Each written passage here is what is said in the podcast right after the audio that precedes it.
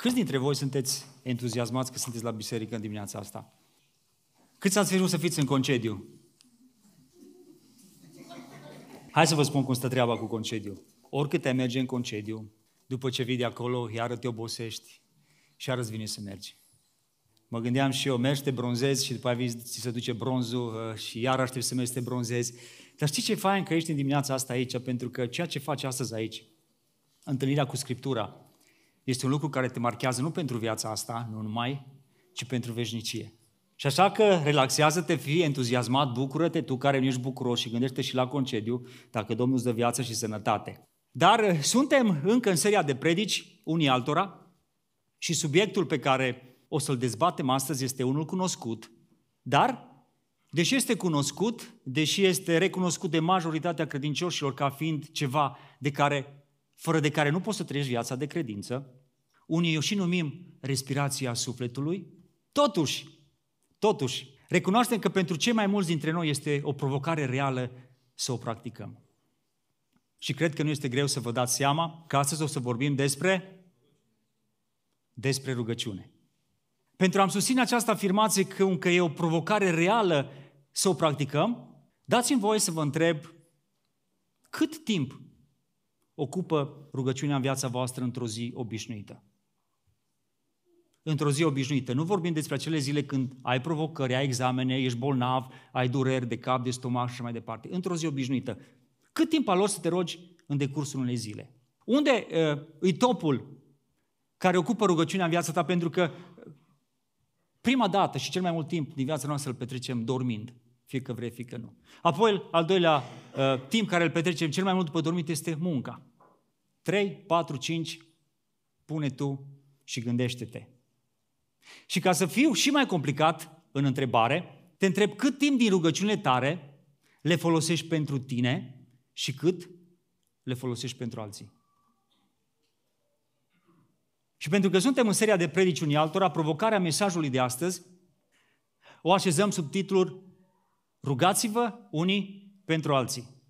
Rugați-vă unii pentru alții. nu e așa când auzi această provocare, rugați-vă unii pentru alții, deja încep să-ți faci calcule, socoteli, unde să mai pun în viața mea deja foarte aglomerată să mai pot să mă rog pentru alții. Exact, asta mai lipsește mie, să mă rog pentru alții, când eu, amărâtul de mine, de-abia mă rog pentru mine. Și într-o lume agitată, unde viața îți oferă tot felul de oportunități în a-ți investi timpul, vii la biserică în iulie și spune cineva că tu trebuie să te rogi pentru alții?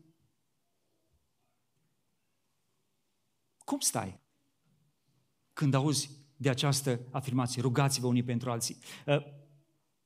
Știi ceva? Eu am crezut, poate unii dintre voi veți spune, eu am crezut că sunt doar unii specializați în a se ruga pentru alții, cei care au darul rugăciunii.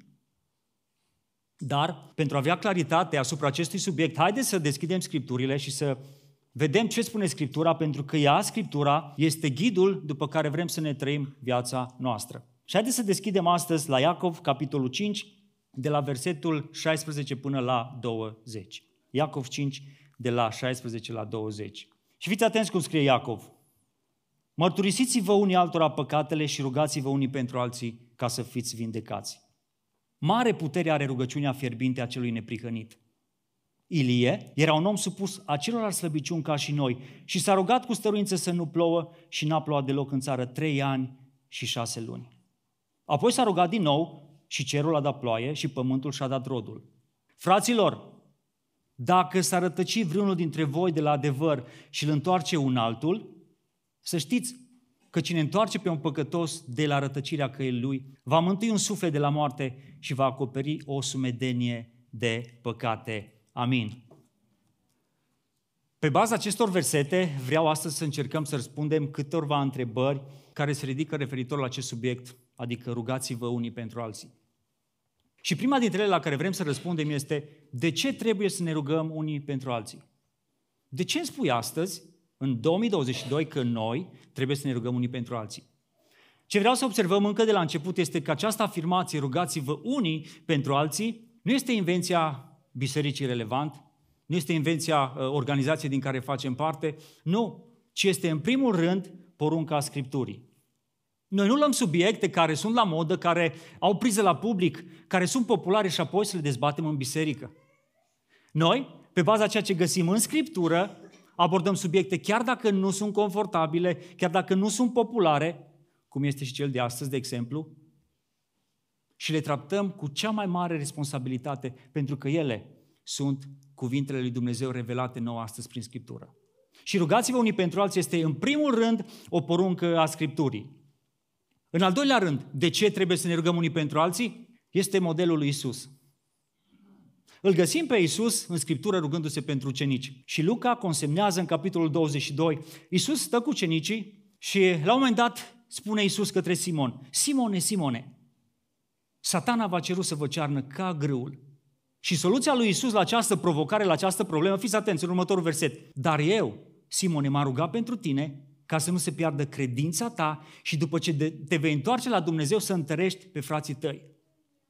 Dar mai mult de atât, Isus nu s-a rugat numai pentru ucenici, Isus s-a rugat și pentru mine și pentru tine.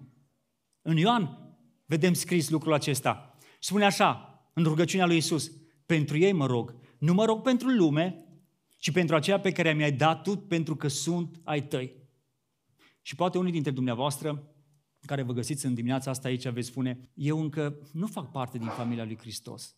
Hei, vreau să spun ceva. Fie că faci parte, fie că încă nu faci parte din familia lui Hristos, ascultă cum se roagă Iisus și pentru tine. Versetul 20. Și mă rog nu numai pentru ei, ci și pentru cei care vor crede în mine prin cuvântul lor. Ce fain să știi că Iisus s-a rugat pentru tine, nu-i așa? Și mai fain e să știi și ce s-a rugat pentru tine. Nu ești curios să știi? Aici în lume Iisus vrea să ai bucurie în El. Ai știut că Iisus vrea lucrul acesta? Acum, spune Iisus, eu vin la tine și spun aceste lucruri pe când sunt încă cu ei în lume, pentru ca să aibă în ei bucuria mea de plină. Nu numai atât. Aici, în lume, Iisus e preocupat de protecția ta fizică. Spune, nu te rog să iei din lume, ci să-i păzești de cel rău. Și tot atât de preocupat, e interesat de sfințirea ta. Spune, sfințește prin adevărul tău, cuvântul tău este adevărul. Și ca și un bonus pentru liniștea ta și a mea, vreau să spun că El nici astăzi nu încetează să mijlocească pentru noi. Spune Biblia că El, Iisus, stă la dreapta Lui și ce face? Și mijlocește pentru mine și pentru tine. Wow, cât de încurajator e să știi că Iisus s-a rugat și se roagă pentru tine. În al treilea rând, de ce trebuie să ne rugăm unii pentru alții? Pentru că este practica bisericii primare. Așa a început, așa a continuat și doar așa a rezistat biserica primară. Ei practicau rugăciunea unii pentru alții. Și dacă e să citești Cartea Faptele Apostolilor, vei observa foarte lezne, foarte lezne această practică a lor. Ei se rugau unii pentru alții. Și în fapte 12, spune Petru era păzit în temniță, ăsta era liderul lor și era în temniță, și biserica s-a împărțit, s-a împrăștiat, era pe Netflix, pe Facebook, era fiecare la drumul lor în concediu, în vacanță, nu. Și biserica nu înceta să înalțe rugăciuni către Dumnezeu pentru el. Pavel spune bisericii din Colose, hei, fraților, rugați-vă totodată și pentru mine, ca ori de câte ori deschid Scriptura și vorbesc să am cuvânt. Și foarte interesant, nu numai că biserica se roagă pentru liderii ei, observăm că și liderii se roagă pentru biserică. În 1 Tesaloniceni, Pavel, Silvan și Timotei către biserica tesalonicenilor. Fiți atenți ce se roagă. Mulțumim totdeauna lui Dumnezeu pentru voi toți pe care vă pomenim necurmat în rugăciunile noastre. Asta făcea biserica primară. Se rugau unii pentru alții. Și poate vei zice, bine, în sfârșit am înțeles și eu de ce trebuie să ne rugăm unii pentru alții. Am înțeles că este porunca Scripturii, că noi ne conducem viața după Scriptură. Am înțeles că este modelul lui Isus și am mai înțeles că e practica bisericii primare. Dar, există un dar. Cine trebuie să se roage totuși? Oare chiar toți trebuie să ne rugăm unii pentru alții? Fiecare dintre noi, oare avem datoria de a ne ruga unii pentru alții? Și mai mult de atât, cum să mă rog pentru alții? Și ce trebuie să mă rog? Înainte de a continua să răspundem la aceste întrebări, aș vrea să te întreb tot pe tine care ești în această dimineață, ce este rugăciunea pentru tine și cum o practici? ce este rugăciunea pentru tine și cum o practici. Este cumva o diferență între ceea ce spui, ce afirmi, cum definești rugăciunea și la felul cum practici ceea ce definești? Pentru că nu poți să te rogi pentru alții dacă tu nu practici rugăciunea în viața ta personală.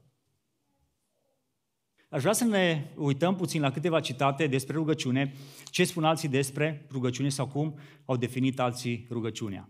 Rugăciunea este cea mai înaltă activitate a sufletului uman. Sau, pentru unii rugăciunea este volanul, pentru alții doar roata de rezervă. Rugăciunea va determina omul să nu mai păcătuiască, ori păcatul îl va determina să nu se mai roage. Rugăciunea nu te lasă să cazi în ispită, sunt cuvintele lui Isus când spune rugați-vă ca să nu cădeți în ispită. Și bineînțeles, cel mai popular, toți îl știm, rugăciunea este respirația sufletului. Dragilor, oricum am definit rugăciunea și orice am spune despre ea, dacă nu o practici în viața ta de fiecare zi, dacă nu experimentezi puterea rugăciunii, nu te ajută la nimic, este egal cu zero, fără valoare. Ce este rugăciunea pentru tine și cum o practici? Într-o noapte a anului 1968, pilotul unui avion ce se îndrepta spre New York și-a dat seama că mecanismul de aterizare al avionului său s-a defectat. Și în timp ce se apropia tot mai mult de destinație, el a încercat tot felul de acționări, tot felul de manete, încercând să deblocheze cumva roțile și să poată să aterizeze în siguranță. Dar a fost în zadar. Și rotindu-se în aer deasupra aeroportului, a cerut instrucțiuni de la turnul de control. Aceștia au acoperit pista cu spumă, iar vehiculele de urgență s-au așezat pe poziție, iar pilotul i-a spus, i s-a spus să aterizeze cât poate el de lin. Ce se întâmplă? Pasagerii au fost rugați să se pregătească pentru ce putea fi mai rău și să adopte poziția prescrisă în caz de prăbușire. Și cu câteva clipe înainte de aterizare, pilotul anunță în interfon. Începem coborârea finală. Conform codului aviației internaționale, intră în atribuțiunile mele să vă informez că cei care credeți în Dumnezeu trebuie să înceapă să se roage. Apoi, avionul a aterizat pe burtă, în mod miraculos, s-a oprit fără ca cineva să fi fost accidentat. Dacă, dacă acel pilot nu ar fi fost în criză în acea zi, pasagerii nu ar fi știut niciodată de prevederile ascunse ale acelei companii. Oare, oare nu la fel se întâmplă și cu noi oamenii? Atât timp cât toate ne merg bine, nu simți nevoia să vorbești cu Dumnezeu. Dar, Doamne ferește, să se întâmple ceva, că intervine o problemă de viață și de moarte. Și atunci ce facem? Ne întoarcem către Dumnezeu. Și acest mod de gândire este de aștepta să-L întâlnești printre necredincioși. Dar realitatea tristă e că mulți dintre cei ce ne numim credincioși, dintre cei care frecventăm regulat biserica, avem mentalitatea penei de cauciuc. Atât timp cât călătoresc fără probleme de-a lungul drumului, cât mașina este ok, când nu am de ce să mă rog, de ce m-aș ruga? Dar de câte ori se întâmplă să aibă vreo pană de cauciuc, se întorc către Dumnezeu. Cum este viața ta de rugăciune? Ce este rugăciunea în viziunea ta? Poate rezonezi cu una sau mai multe citate despre rugăciune? Poate îți place să spui și tu, să afirmi că rugăciunea pentru tine este volanul? Tu îți conduci viața doar prin rugăciune. Și sună fain, sună bine. Dar când e să o practici, tu o folosești ca pe o roată de rezervă. Și aduți aminte când ai schimbat ultima dată roata? Cum este rugăciunea în practica ta de fiecare zi? Cum tratezi rugăciunea? Ascultă-mă, este cumva vreo diferență între ceea ce spui despre rugăciune și felul cum practici rugăciunea în fiecare zi? Modul cum te rogi pentru alții depinde nu numai de înțelegerea ta despre rugăciune, ci și de practica ta în rugăciunea personală. Nu poți să te rogi pentru alții dacă tu nu știi să te rogi pentru tine. Logic, nu? Nu poți să-i ajuți pe alții în rugăciune dacă tu nu ai experimentat puterea rugăciunii în viața ta personală. Nu poți să-i ajuți pe alții să iasă afară din capcanele vieții unde din cauza neatenției, din cauza păcatului, au căzut. Pentru că se întâmplă, dragilor, să cădem. Nu-i așa? Și atunci când cade unul dintre noi, e nevoie de alții care sunt mai puternici care să ne ajute să ieșim din groapa, din problema, din dificultatea în care am căzut. Ce faci când rămâi cu mașina împodmolit, când nu mai poți să scoți la capăt de unul singur? Ce faci când rămâi împodmolit așa cum acest tip pe nume Mihai a rămas cu mașina? Ce faceți? Păi, ce faci? Chemi ajutor. Că ai încercat să faci tu, ți-a murit motorul totul, apa a ajuns și la scaune. Pe cine chemi în ajutor? Păi chem prietenii, nu? Dar nu orice fel de prieteni, că deja sunt pe la care e bicicletă, că nu te poate ajuta. Sunt prietenii care au mașină. Și mașină de mașină, o mașină ca și a ta, ca să poți să te scoată. Poți să lași poza. Prietenii care au mașină, dar uh, nu orice mașină, o mașină ca și a ta și o mașină care funcționează. Și atunci când chem oameni care au o mașină care funcționează, acum fiți atenți ce se întâmplă.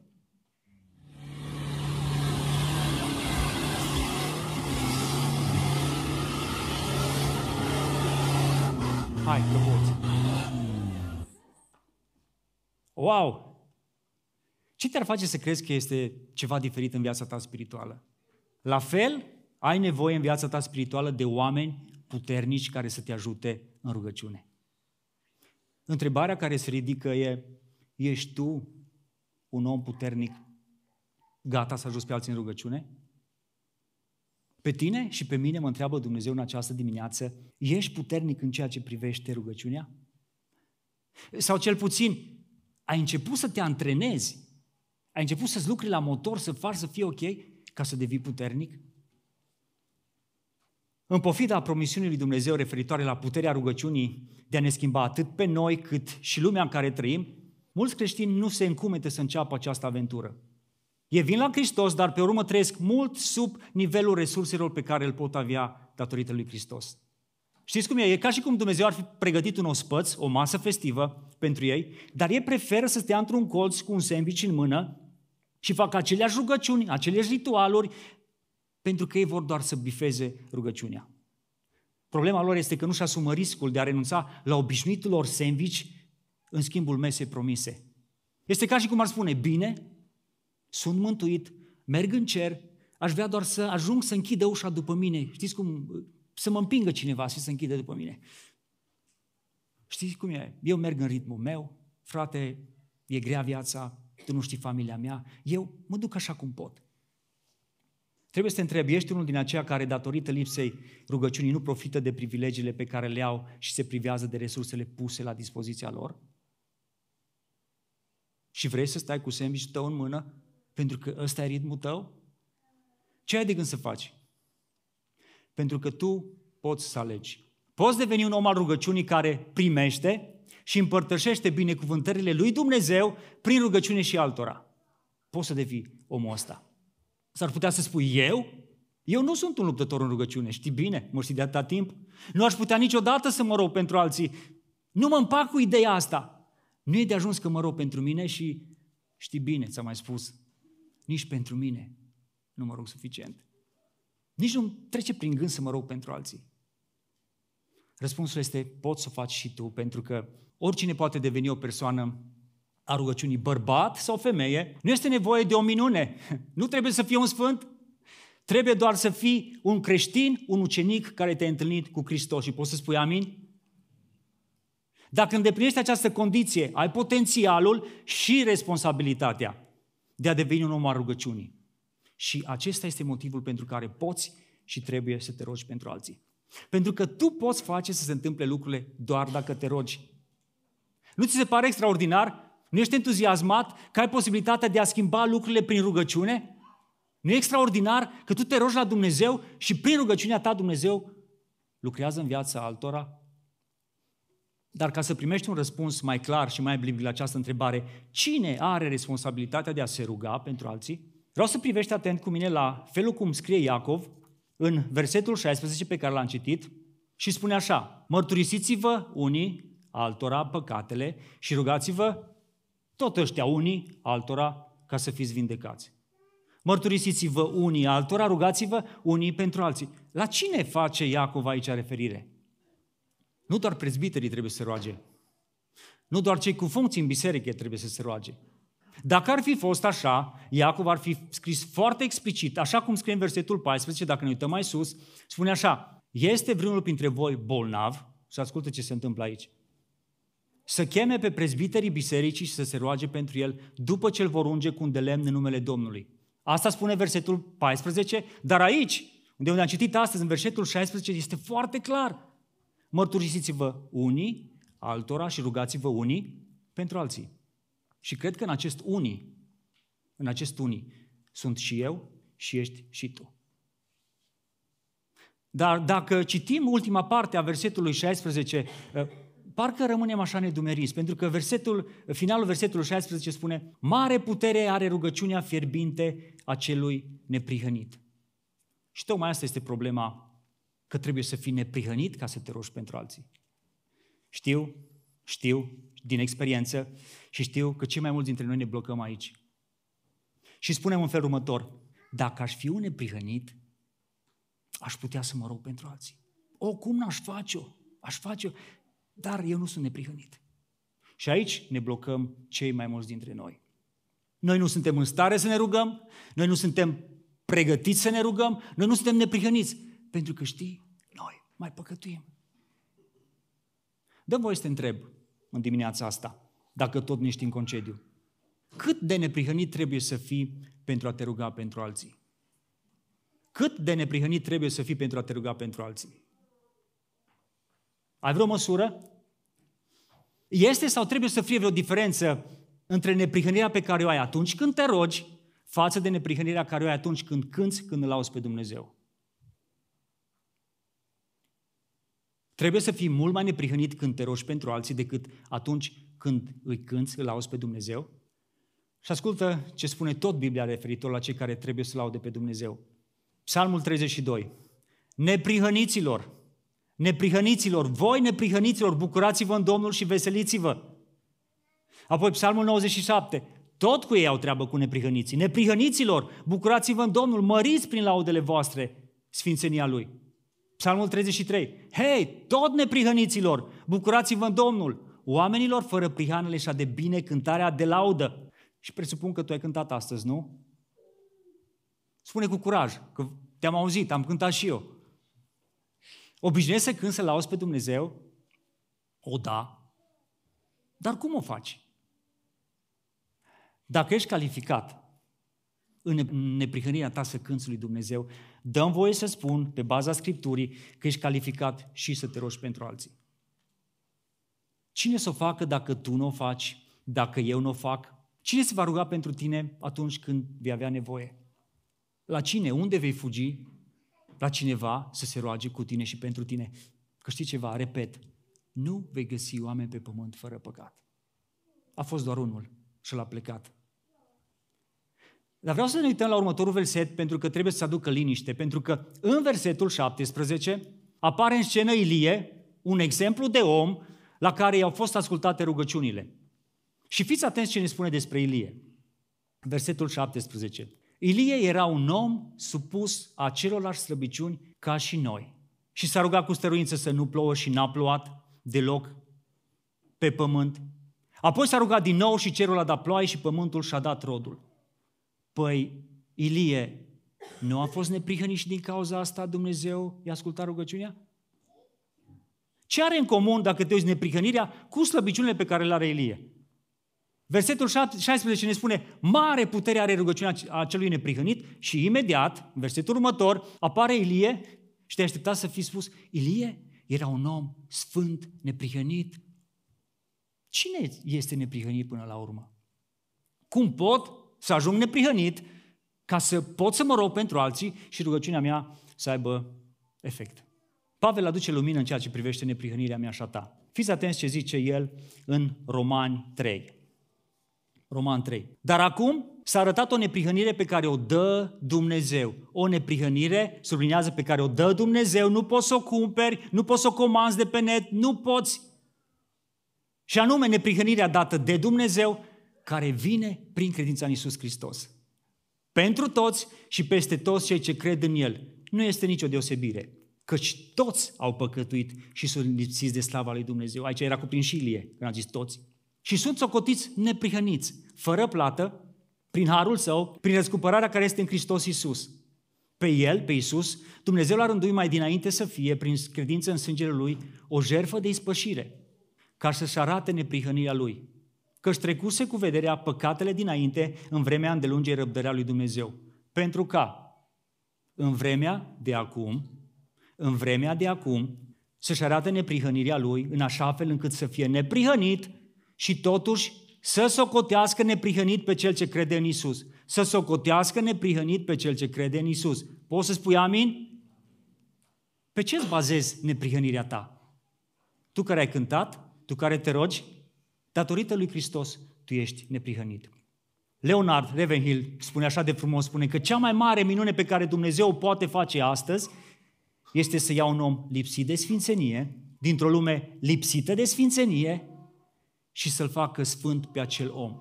Și te-ai fi așteptat să pună punct, să-l ducă în cer, să-l răpească? Nu, nu, fii atent. Iar apoi, după ce l-a făcut sfânt, să-l pună înapoi în lumea lipsită de sfințenie și cel mai tare lucru, să-l păstreze sfânt în mijlocul ei. Asta mi se pare fantastic, e uimitor ceea ce numai Dumnezeu poate să facă. Ai știu că tu ești un neprihănit, tu ești o neprihănită, tu ești un neprihănit, pentru că Biserica lui Hristos este formată din oameni neprihăniți. Neprihănirea dată de Dumnezeu, care vine prin credința în Iisus Hristos, pentru toți și peste toți cei ce cred în El. De aceea, din cauza acestei neprihăniri, tu poți și trebuie să te rogi pentru alții. Tu poți și trebuie să te rogi pentru alții. Dacă am înțeles că e de datoria mea ca și creștin să mă rog pentru alții, Problema care se ridică acum în mintea noastră a unora este ce trebuie să mă rog pentru alții. Unii dintre noi spunem, eu m-aș ruga, dar ce să mă rog? Fii liniștit, nu trebuie să inventezi nimic, trebuie doar să asculți în prima fază, abia apoi să te rogi, pentru că înainte să te rogi pentru alții trebuie să se întâmple ceva și haideți să observăm ordinea în care așează Iacov lucrurile. Spune, mărturisiți-vă unii altora păcatele și abia apoi, după ce ți-ai spus durerea, nevoia, slăbiciunea, păcatul, abia apoi rugați-vă unii pentru alții. Mărturisirea face cel puțin două lucruri pe care vreau să le amintesc astăzi. Unu, mărturisirea te ajută să fii specific în rugăciune. Mărturisirea te ajută să fii specific în rugăciune. Când mărturisești, tu numești problema ta, expui păcatul tău, nu-l mai lași să stea acolo în întuneric și astfel cel ce se roagă pentru tine știe pentru ce anume se roagă. E specific. Nu se roagă la general, nu bolborosește cuvinte, e specific. Și cu cât suntem mai specifici în cererile noastre, cu atât vom ști mai sigur când primim răspuns la ele. Iar apoi vom putea fi la fel de specifici în mulțumirile noastre adresate lui Dumnezeu.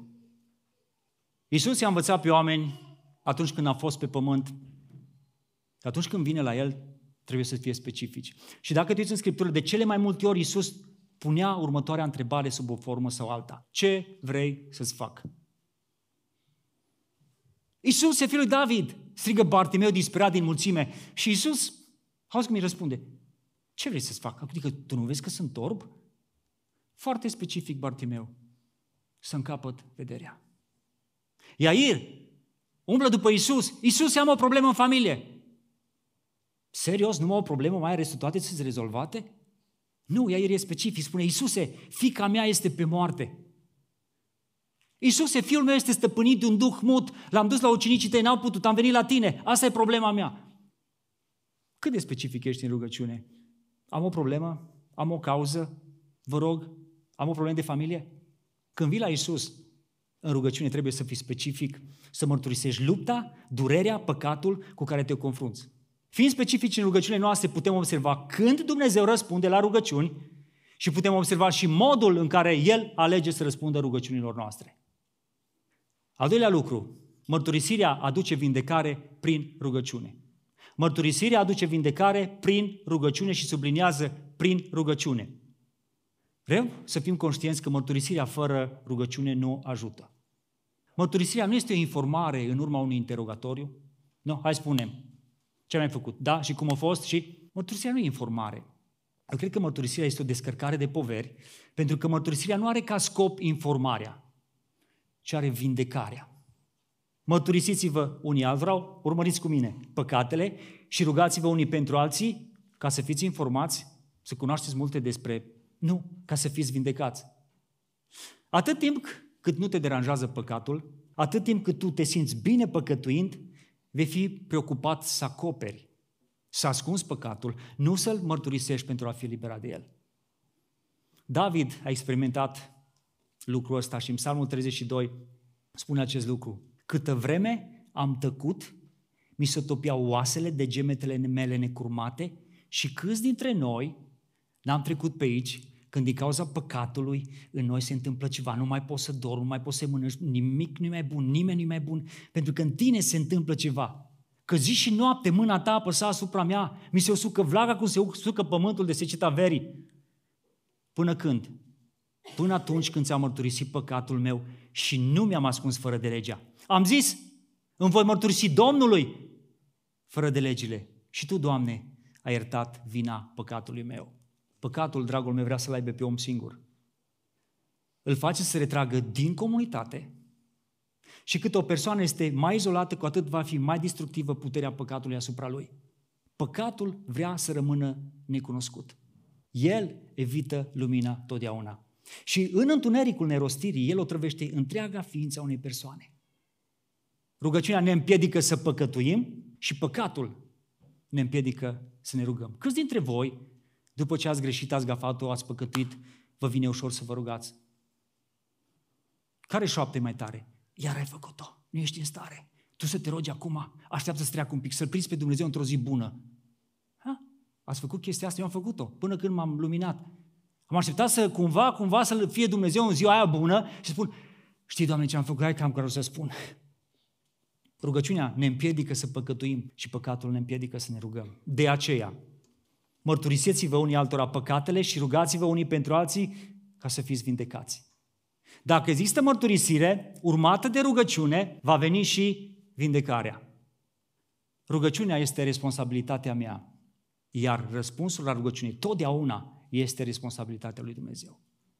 Rugăciunea este strict responsabilitatea mea, iar răspunsul la rugăciune îi aparține lui Dumnezeu. Vindecarea trebuie să înțeleg că nu o dă cel care se roagă și o dă cel căruia ne rugăm. Am dus povara rugăciunilor foarte mult timp pe umerii mei, până când Dumnezeu m-a liberat de această povară.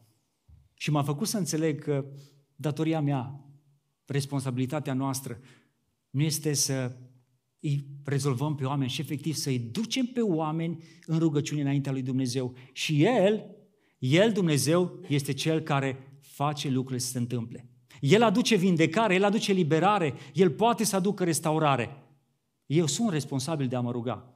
Iar Dumnezeu, în urma rugăciunii mele, face lucrurile să se întâmple. Dacă ne uităm în Scriptura asta, face, Dumnezeu îi spune lui Moise, Hei Moise, fii atent, vorbește lui Aron și fiilor lui și spune-le, așa să binecuvântați pe copilul Israel, așa să vă rugați. Domnul să te binecuvinteze și tot felul de rugăciuni, da? Și în versetul 27 spune, astfel să pună numele meu peste copilul Israel și eu îi voi binecuvânta. Cine va binecuvânta? Moise? Aron? Ce ce se roagă? O, nu. Ci eu, Domnul, cel la care ne rugăm. Și Moise înțelege datoria care o are. El are datoria de a se ruga în felul cum îi spune Dumnezeu.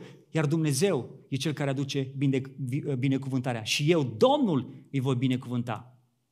Asta înțelege și Petru când ne spune aruncați asupra lui toate îngrijorările voastre. Cum să le arunci? Te-ai gândit cum să le arunci? Cum altfel decât în rugăciune? Și rezultatul este căci El, El însuși îngrijește de voi. Asta înțelege Pavel cu Barnaba când se roagă pentru logul din Listra. El se vindecă, vin apoi oamenii la ei cu cadouri și vor să-i se închine și Pavel când vede zice, ho, opriți-vă, de ce faceți lucrul ăsta, oameni buni? Oamenilor, de ce faceți lucrul acesta, spune în versetul 15? Și noi suntem oameni de aceeași fire cu voi. Că s-a vindecat locul acesta în urma rugăciunilor noastre, nu ne aparține. Este responsabilitatea lui Dumnezeu.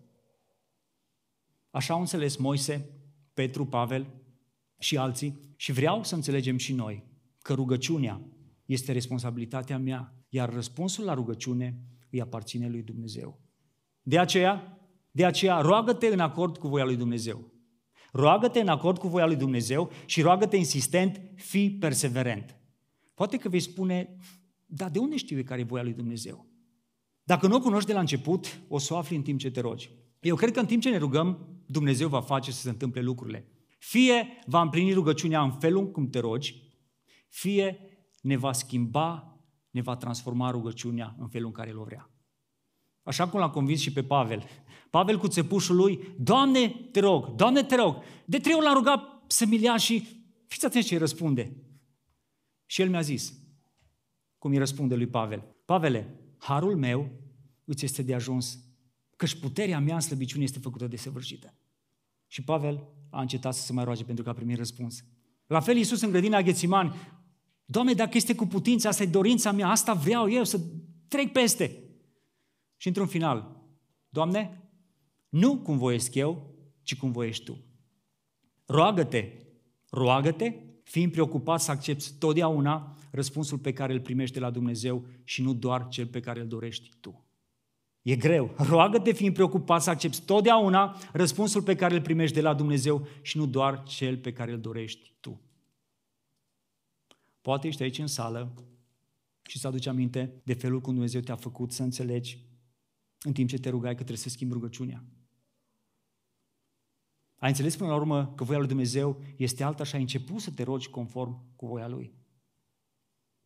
Sau, sau ai rămas încăpățânat în dorința ta și nu ai făcut altceva decât să devii un frustrat, un supărat, un nemulțumit pe Dumnezeu, față de Dumnezeu, pentru că El nu face ceea ce tu vrei.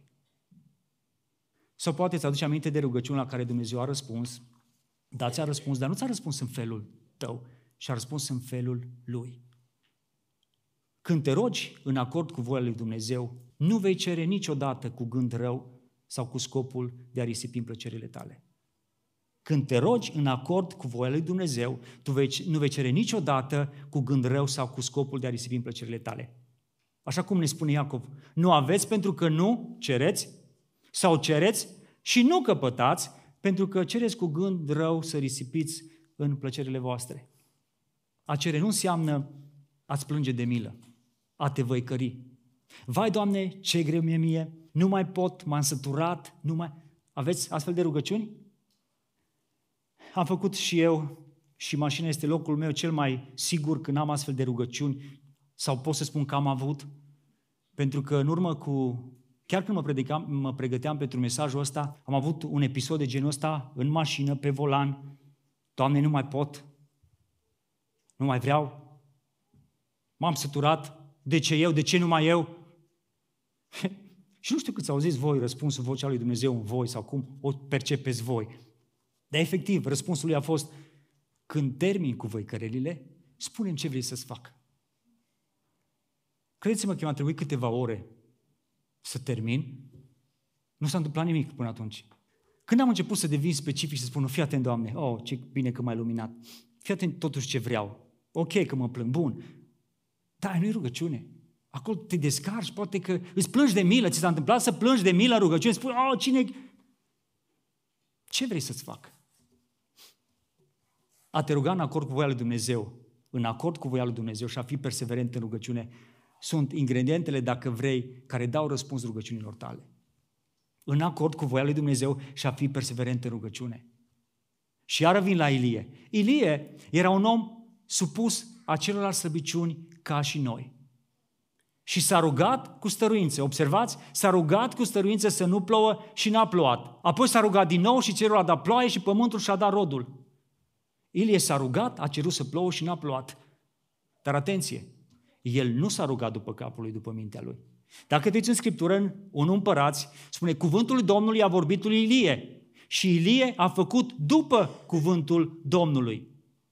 Așa a făcut Ilie, așa s-a rugat Ilie și spunează un om supus acelorlalți slăbiciuni ca și noi. Dar ce am de făcut eu? Ce ai de făcut tu? Ce să fac pentru a ajunge să pot practica și eu rugăciunea pentru alții și să fiu eficient? Patru provocări acum în final cu care vreau să închei mesajul. Patru provocări. Prima dintre ele, experimentează puterea rugăciunii în viața ta personală experimentează puterea rugăciunii în viața ta personală. Nu poți să te rogi pentru alții dacă tu în viața personală nu experimentezi rugăciunea. Te îndemn, te sfătuiesc. Începe și experimentează puterea rugăciunii în viața ta personală. Apoi, exersează rugăciunea unii pentru alții în familia ta. Îți faci timp intenționat și regulat în a te ruga împreună cu familia ta și pentru nevoile din familia ta. Intenționat și regulat. Nu când dați de baiuri. Atunci toți timp să mergem să ne rugăm. Dumnezeu m-a învățat, chiar după căsătorie, cred că ne-a trebuit câțiva ani, dacă nu mă înșel, eram un om religios. Toate rugăciunile mele erau la biserică, în familie, era doar pentru masă, la culcare, foarte. Până când Dumnezeu, ce faci? Și am învățat și am înțeles că trebuie să exersez puterea rugăciunii pentru alții în, în familie. Și de când, unii știu, de când am început să practic lucrul ăsta, îl am săptămânal și familia noastră, marțea este ziua familiei, la mulți dintre voi am spus și n-a schimbat pentru nimic în lume acest lucru. Marțea este ziua în care ne rugăm pentru fiecare dintre noi postim, ne rugăm și seara ne adunăm într-un mod special, intenționat, regulat și ne spunem provocările. Și cel mai fain lucru este că lucrul ăsta l-am moștenit de la părinții mei. Și cei mai mari sponsori, cei mai puternici sponsori ai mei în rugăciune sunt părinții mei. Și acum la 75 de ani cât au ei, când e săptămâna în care se roagă pentru noi, e marțea ziua lor, luna, luna seara sau luna pe zi primesc telefon, mâine pentru voi, pentru ce să mă rog. Știți ce bine îmi face?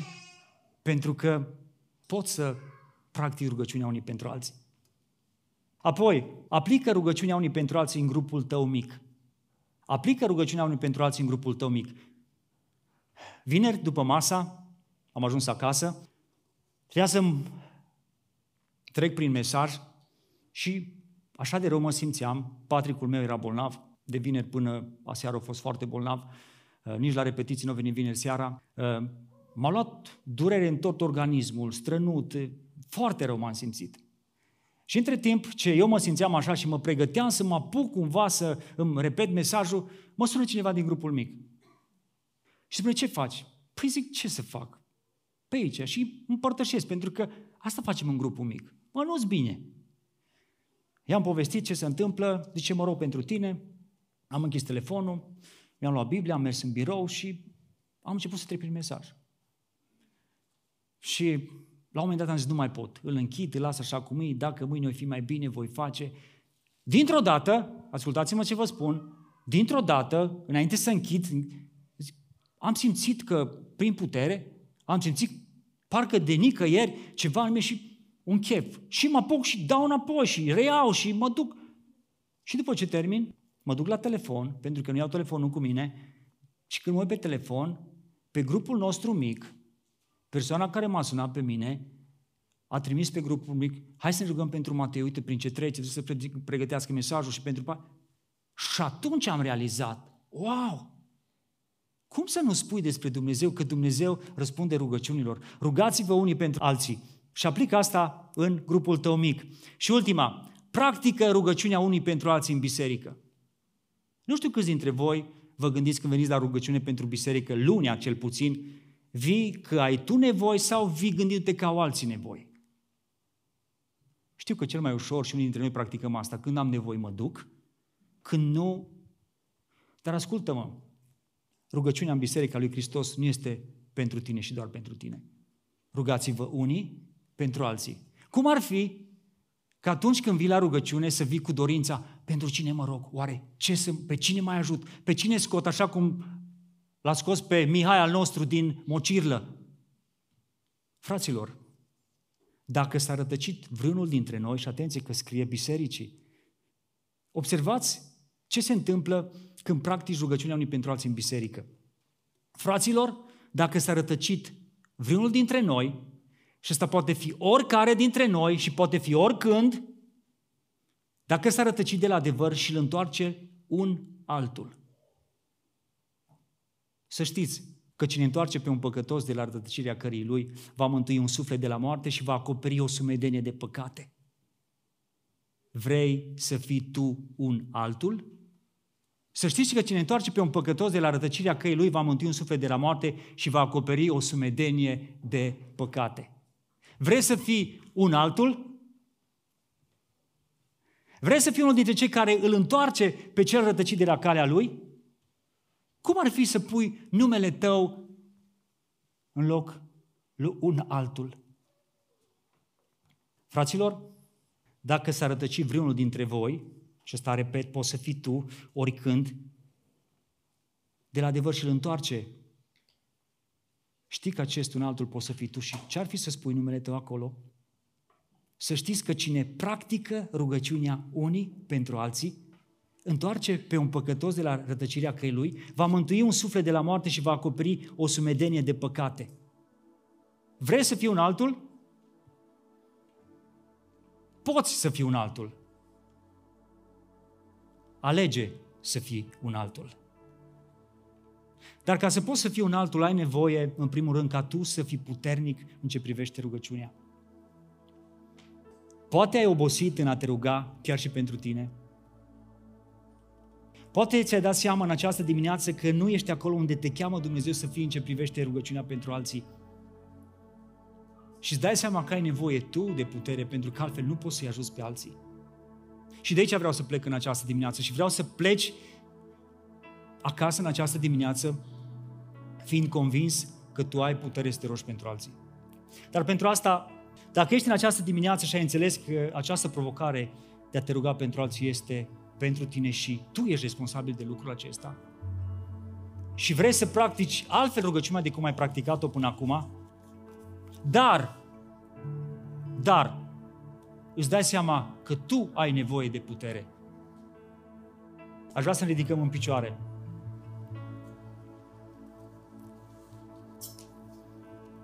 Și pentru că acest mesaj este provocator, rugați unii pentru alții, chiar vreau să practicăm lucrul ăsta. Nu trebuie să faci altceva decât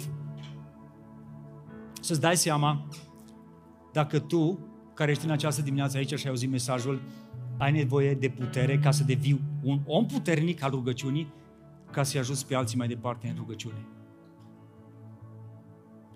Și vreau să te întreb și vreau să răspuns printr-o ridicare de mână pentru că vreau să mă rog pentru tine. Dacă în timpul ce asculta mesajul și ai stat confortabil pe scaun, să dea seama că tu ești responsabil de a te ruga pentru alții. Și vrei să o faci. Dar te uiți la tine, te uiți la resursele tale și spui, nu mă simt în stare. Am obosit, nu mai pot.